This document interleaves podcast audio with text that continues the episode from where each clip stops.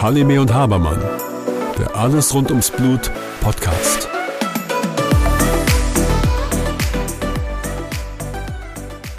Hallo Susanne. Hallo Björn. Wir hatten die letzten Podcasts über Konduktoren gesprochen, über Schuldgefühle, wie die am besten adressiert werden können, wie wichtig es ist, die gesamte Familie damit reinzubeziehen. Und ähm, jetzt gehen wir mal den nächsten Schritt und jetzt ist es soweit. Eine Familie hat sich entschieden, ein Kind zu bekommen mhm. und die Frau ist schwanger.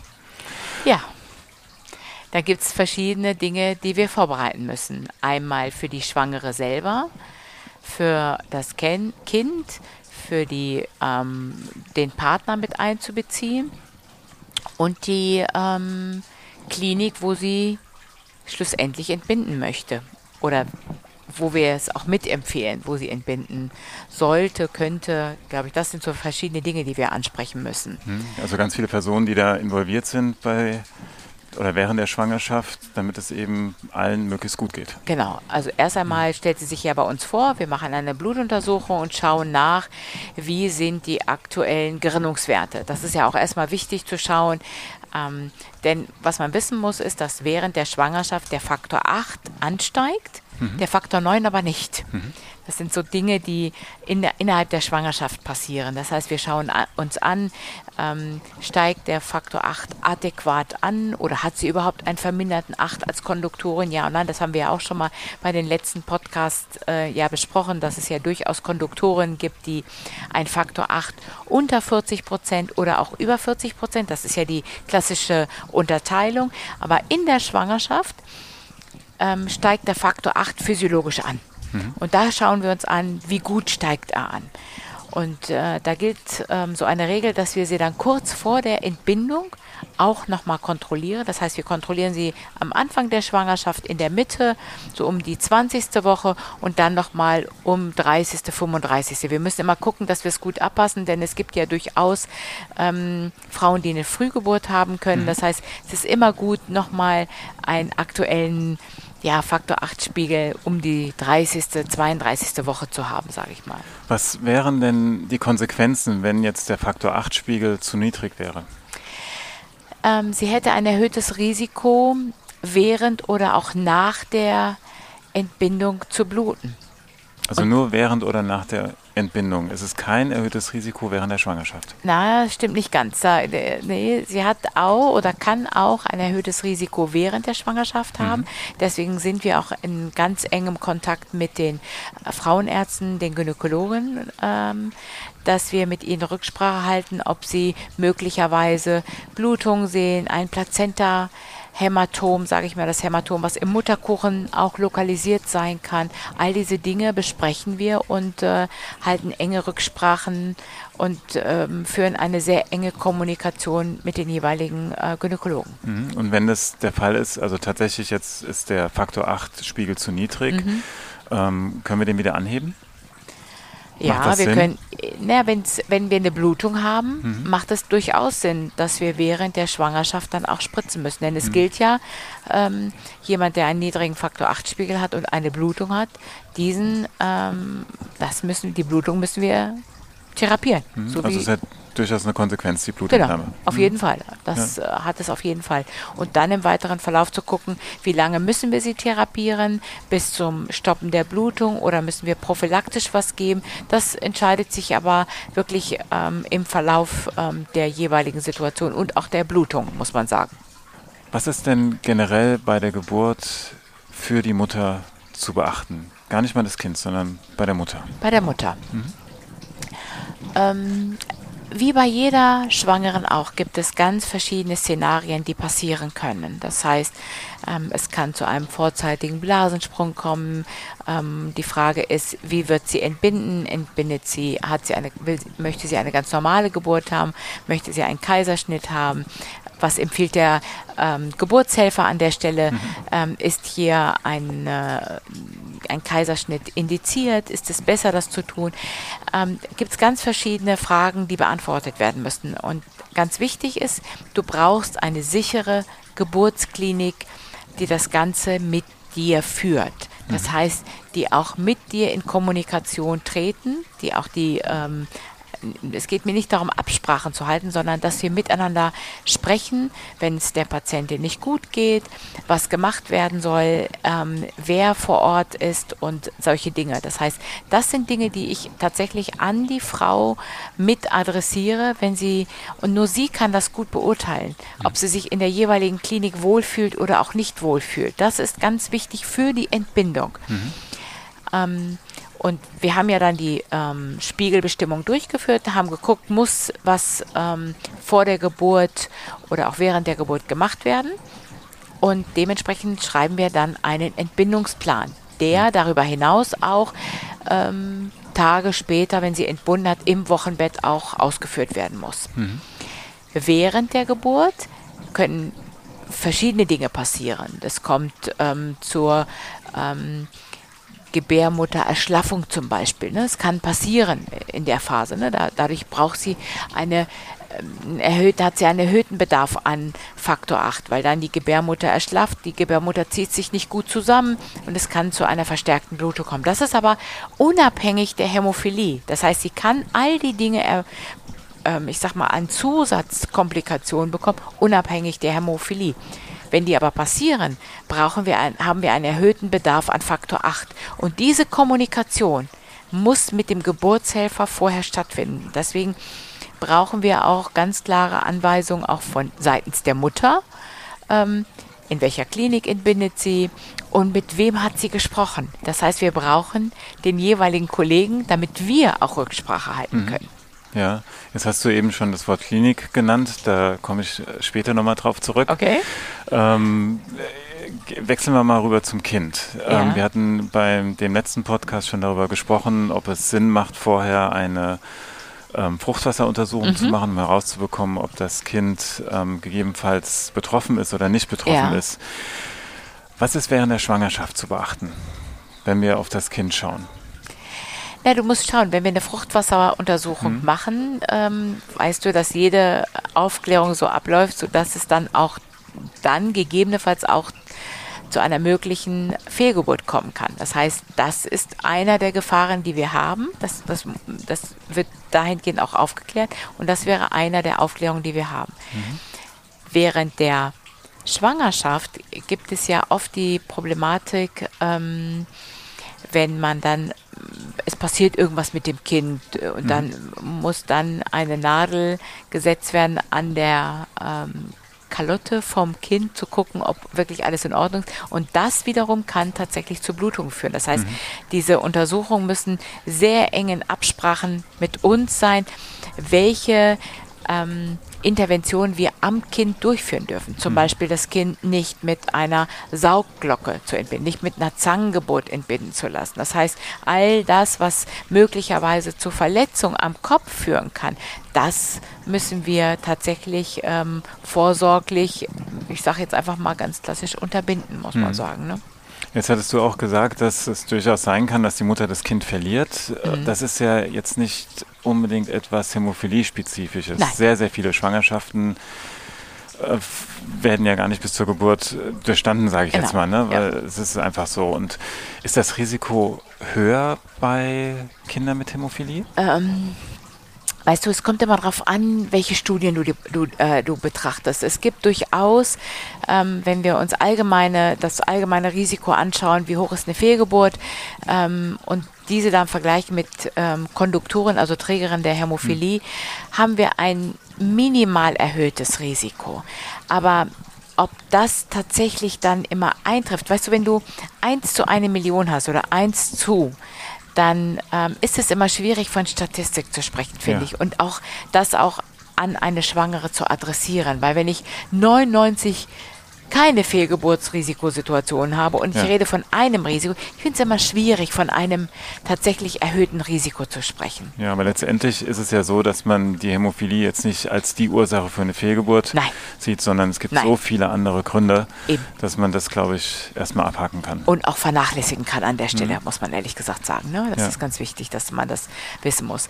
Ähm, ganz wichtig, dass die ähm, Vorbereitung dann für die ähm, Geburt ähm, ich habe es gerade eben angesprochen, einen guten Geburtshelfer, also eine mhm. geburtshilfliche Klinik und wir brauchen eine Kinderklinik angeschlossen, weil das Kind dann ähm, nach der Geburt auch von seitens der Kinderärzte untersucht werden soll. Da machen wir einen Ultraschall vom Köpfchen, gucken mhm. uns ähm, den Direkt nach der Geburt. Direkt nach der Geburt, ja. genau, direkt nach der Geburt. Hm, vorhin hattest du gesagt, die Frau soll sich wohlfühlen. Ja. Ähm, jetzt gibt es ja viele Frauen, die fühlen sich in Kliniken nicht wohl und möchten ihre Kinder zu Hause bekommen. Ist das eine gute Idee? Nein, überhaupt nicht. Ein ganz klares Nein. Also Hausgeburten äh, lege ich ein Veto ein, muss ich dir ganz ehrlich gesagt sagen. Es gibt ganz mhm. viele Dinge, die wir ähm, ja den Patienten ermöglichen wollen zum Wohlfühlen, aber mhm. da muss ich dir ganz ehrlich gesagt sagen, nein, keine Hausgeburt bitte. Das heißt auf jeden Fall eine Klinik. Und was muss die Klinik vorhalten? Das Risiko mhm. ist ja das Kind erstmal, zumindest äh, sehe ich das so. Klar, bei der Mutter kann auch was passieren. Ja, richtig. Aber wir haben einfach mehr Zeit. Genau. Ein Kind kann nicht so viel kompensieren. Das heißt, wir brauchen schnell Hilfe. Und wir brauchen eine gute, also das heißt eine gute, jede Kinderklinik ist ja gut, ich will das jetzt mhm. gar nicht werden, aber wir brauchen eine Kinderklinik, die Intensivmaßnahmen auch ausführen kann. Das mhm. brauchen wir in jedem Fall, damit das Kind auch bestmöglich auch versorgt werden kann. Mhm. Und einem Anschluss an ein Hämophiliezentrum. Das mhm. heißt, diese Kommunikationsebene muss gut funktionieren zwischen der Klinik und dem jeweiligen Hämophiliezentrum, ähm, was dann auch letztendlich die ganzen Fragen und die ganze Versorgung mit unterstützt. Das heißt, die Kinderklinik muss die Möglichkeit haben, das Kind frühzeitig ähm, aufzufangen. Dort ist den Ultraschall angesprochen. Genau. Ähm, um was auszuschließen? Eine Gehirnblutung. Mhm. Ähm, auch wenn das Kind per Kaiserschnitt geboren wird, lassen wir doch ähm, tatsächlich nochmal ein Ultraschall vom Köpfchen durchführen, um wirklich sicher zu gehen bei den ganzen geburtshäflichen Maßnahmen, wenn das Kind rausgezogen wird, ähm, dass da nicht doch irgendwelche Irritationen ähm, zu Irritationen gekommen ist, dann doch irgendwas verletzt worden ist. Mhm ich sage jetzt einfach mal 99,9999 Prozent passiert das nicht, mhm. aber wir machen das der Vorsorge. Genau, für den ja. einen Fall, der genau. dann hoffentlich nicht tragisch endet. Genau, das ist. Ähm, dann ist es ja so, manche Kinder brauchen so in den ersten Minuten einfach eine Unterstützung. Ja, sei es jetzt, dass sie nicht genug Luft bekommen, genau. was auch immer. Ne? Und dann kann es vielleicht notwendig sein, dass sie das vielleicht über zwei, drei Tage auch brauchen. Ja. Hältst du es für sinnvoll, eine Frühgeborenen intensiv vorzuhalten? Wenn ich, wenn ich ganz ehrlich bin, fühle ich mich immer wohler. Ich ähm, weiß, dass das in manchen Situationen nicht, ähm, nicht möglich ist. Ähm, aber dann muss ich dir sagen, ist diese Kinderklinik, weil eben die nächste frühgeburtliche Klinik, ich weiß nicht, wie viele Kilometer weit weg ist, dann ist aber diese Kinderklinik per se schon so gut ausgebildet, dass sie das gut vorhalten kann, sage ich mhm. mal. Die haben dann nicht dieses Label Frühgeburtlichkeit, ne, also Perinatalzentrum 1 und 2, aber die sind in sich schon gut, weil sie mit so vielen Problemen schon mal konfrontiert worden sind. Ne? Das, mhm. äh, die müssen eine gute Kinderintensiv haben. Mhm. Das ist tatsächlich wichtig. Wenn eine Fruchtwasseruntersuchung gemacht wird oder auch nicht, es wird ja direkt mhm. nach der Geburt auch bei dem Kind geschaut, ob ähm, eine Hämophilie vorliegt. Mhm. Wann ist da der Zeitpunkt, an dem das durchgeführt wird? Also wir machen ja die Nabelschnuruntersuchung, mhm.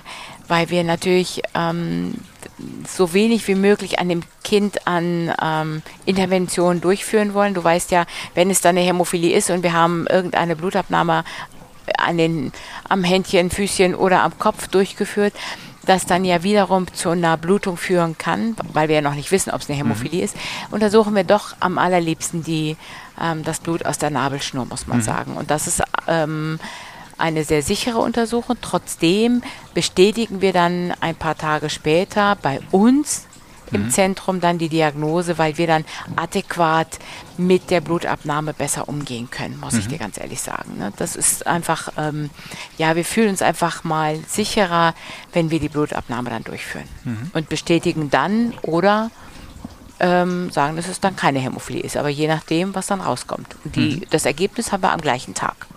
Am gleichen Tag schon? Ja. Das heißt, wir können die Diagnose auch schnell mitteilen und ja. auch alle Vorkehrungen treffen. Genau, alle mhm. Vorkehrungen, alle Aufklärung. Mhm. Und ähm, obwohl die Mama weiß, dass sie Konduktorin ist und obwohl die Chance 50-50 ist, bleibt es trotzdem ein Schock. Egal wie wir es drehen und wenden. Ne? Ja. ist einfach so. Ne? Man, man erhofft sich ja immer, dass es ein Kind ist nicht mit einer Hämophilie. Mhm. Das ist, ist ja in der Natur der Sache ja. gegeben. Klar, der Schock ist da, ob du eine Fruchtwasseruntersuchung machst oder nicht, dann ist Ja. er vielleicht auch ein bisschen früher da. Genau. Ähm, aber es ist ja keine Entscheidung gegen das Leben, sondern eine Entscheidung, wie werde ich mein Leben zukünftig Genau, führen. Hm? genau, so ist es auch. Ne? Und es ist dann auch eine gute Vorbereitung. Und die ersten äh, Monate sind ja erst einmal, ähm, hat man ja wenig mit der Hämophilie, ist man ja äh, konfrontiert, muss man ehrlich gesagt sagen. Man hat zwar sein Notfallpackage dabei, aber erst einmal sage ich den Eltern, so jetzt genießen Sie erst einmal ähm, das Elternsein und auch Ihr neugeborenes Kind und ähm, dann sehe ich die Eltern oft erst in ein paar Wochen wieder. Ähm, wenn ich merke, da ist Sprach- oder auch Redebedarf, dann machen wir es durchaus auch früher. Aber erst einmal muss ja der normale Alltag einkehren. Ne? Und da gehört auch zum Beispiel die Begleitung einer Hebamme. Was muss denn die Hebamme beachten? Naja, weißt du, wir haben ja die Wochenbettphase, ne? die sechs Wochen. Und da haben wir ja den normalen Wochenfluss ähm, einer Frau und der kann durchaus bei einer Konduktorin verstärkt oder aber auch verlängert sein. Und das sind auch Dinge, wo wir auch der Hebamme ähm, etwas an die Hand geben wollen müssen, muss man ehrlich gesagt sagen, dass die mit dem Thema genauso vertraut ist wie der Gynäkologe und auch der Kinderarzt oder Kinderärztin.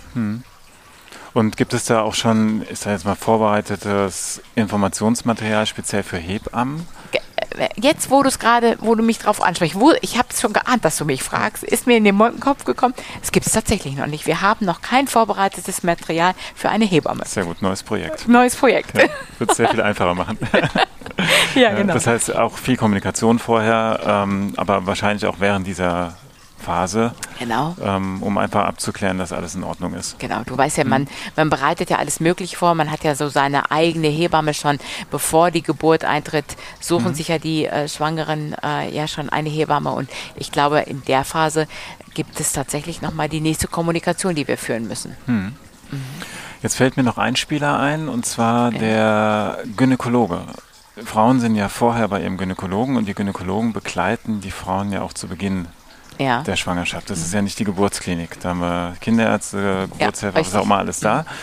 Ähm, aber der Gynäkologe am Anfang, muss der irgendwas Besonderes beachten oder macht er seine ganz normalen Schwangerschaftsuntersuchungen? Der macht seine normalen Schwangerschaftsuntersuchungen, aber der sollte mehr auch mit seinem Augenmerk auf versteckte Blutungen. Weißt du, dass der die Plazenta kann ja durchaus Hämatome ähm, können sich ja dort bilden und es wäre schön, wenn dann frühzeitig dann ähm, dann ein Hämatom entdeckt wird. Das heißt, das wäre gut, wenn die ähm, Konduktoren sich früh bei uns äh, vorstellen, damit wir dann auch, ähm, auch da in die Kommunikation treten können und dem Gynäkologen das ein oder andere ähm, mit an die Hand geben und dass er uns dann auch kontaktiert, ähm, jederzeit, wenn irgendwas äh, ihm auffallen sollte. Was ist denn das Problem, wenn ich ein Hämatom in der Plazenta habe? Es kommt zur Minderversorgung. Du musst dir vorstellen, an, dieser Mutterkuchen ist dafür da, den kompletten Sauerstoff fürs Kind zu bringen. Und wenn ich dann ein Hämatom habe, kann es dann an der Stelle eben gibt es dann weniger äh, Sauerstoff, was zirkulieren kann. Das Das heißt, der. Sauerstoff, den die Mutter aufnimmt, gelangt weniger gut zu dem Kind Genau. und es besteht die Gefahr einer Minderversorgung. Genau, Zirkulationsprobleme und weniger Mhm. Sauerstoff, genau. Ja. Muss er deswegen öfters einen Ultraschall machen? Ja, das ist so eine gute Frage, weil ich glaube, dass er das durchaus durchführen kann und deswegen ist es so wichtig, mit dem Gynäkologen zu sprechen, denn du weißt ja, ja, die Ultraschalle sind ja begrenzt in der Schwangerschaft, die durchgeführt werden dürfen, weil nur die abgerechnet werden können. Aber es gibt Ausnahmefälle und da gilt es auch, ähm, ihm das auch mitzuteilen, dass eine Konduktorin gegebenenfalls auch Blutung haben kann. Und das müssen wir tatsächlich aktiv ähm, besprechen. Und auch die Konduktorin, dass sie uns auch anspricht, wenn sie merkt, Mensch, mit dem Gynäkologen, das, äh, da klappt das nicht, weil er sagt, er kann nur das und das machen. Es gibt Ausnahmeziffern, auch für den Gynäkologen, um mehrere Ultraschalluntersuchungen durchführen zu können. Ja, aber wahrscheinlich ist es genau so, wenn wir, ich meine, ich weiß ja aus meinem eigenen, wenn du von irgendwas überzeugt bist, dass es gemacht werden muss, aus medizinischen Gründen, dann wird der Gynäkologe das auch machen. Und es ist dann egal, ob es abgerechnet werden kann oder nicht. Genau, das Natürlich. ist, ja genau, das Ja. äh, ist äh, ein gutes äh, ähm, Wort dazu, aber er Ja. muss es verstehen. Und deswegen Ja. müssen wir miteinander reden. Ganz wichtig. Ja. Das heißt, ganz viele Mitspieler, ganz viele Player in dem Field Genau. Feld. Ähm, fällt dir noch irgendjemand ein? die wir mit einbeziehen müssen? Ähm, soll ich dir mal sagen, wen ich gerne in der Phase mit einbeziehen würde? Die Großeltern. Die Großeltern, die sich durchaus auch freuen können, wenn es ein hämophiles Kind ist. Ähm, wenn die Mama und die Konduktorin oder das Paar dafür offen ist. Weißt du, je nachdem, wo die Großeltern leben. Mhm. Aber ich glaube, ich würde so viele Menschen mit einbeziehen, die danach in Kontakt treten mit dem Kind, die auch unmittelbar was mit dem Kind zu tun haben. Die würde ich so früh wie möglich mit einbeziehen. Je, desto unbeschwerter ist der Beginn, wenn das Kind da ist. Wirklich. Also das kann ich, glaube ich, heute ähm, wenn man so viele Kinder und Eltern und äh, familiäre Situationen sieht, ich glaube, das würde Sinn machen. Das heißt, für das Kind später die Familie so groß wie möglich machen? Ja. Ja, weißt du, ähm, eine Konduktorin soll ja auch ähm, frei sein mhm. und nicht sich mit Schuldgefühlen ähm, ja die ganze Zeit mit denen herumgeschleppt irgendwo sein, sondern sie soll sich ja auch frei fühlen mhm. und auch das Kind abgeben können und nicht das Gefühl haben, nur sie kann das Kind betreuen. Ja. Ja, eine große Familie ist viel wert. Es gibt ja. da immer jemanden, der dir, wenn du ein Problem hast, ein Rettungsseil zuwirft. Ja. Und mal ist es der eine oder der andere. Genau, so ist das. Und ich glaube, damit ähm, führen wir dem Kind auch eine gute Basis, ähm, gut aufwachsen zu können. Mhm. Ja.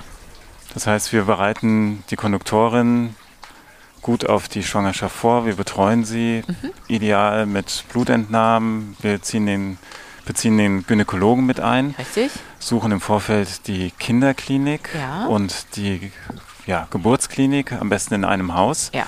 damit auch während der Geburt nichts passiert und damit das Kind dann bestmöglich ins Leben startet. Und die Hebamme nicht vergessen. Die brauchen wir auch noch. Alles klar. Susanne, vielen Dank. Ich danke dir, Björn. Mit freundlicher Unterstützung von Sobi, Swedish Orphan Biovitron.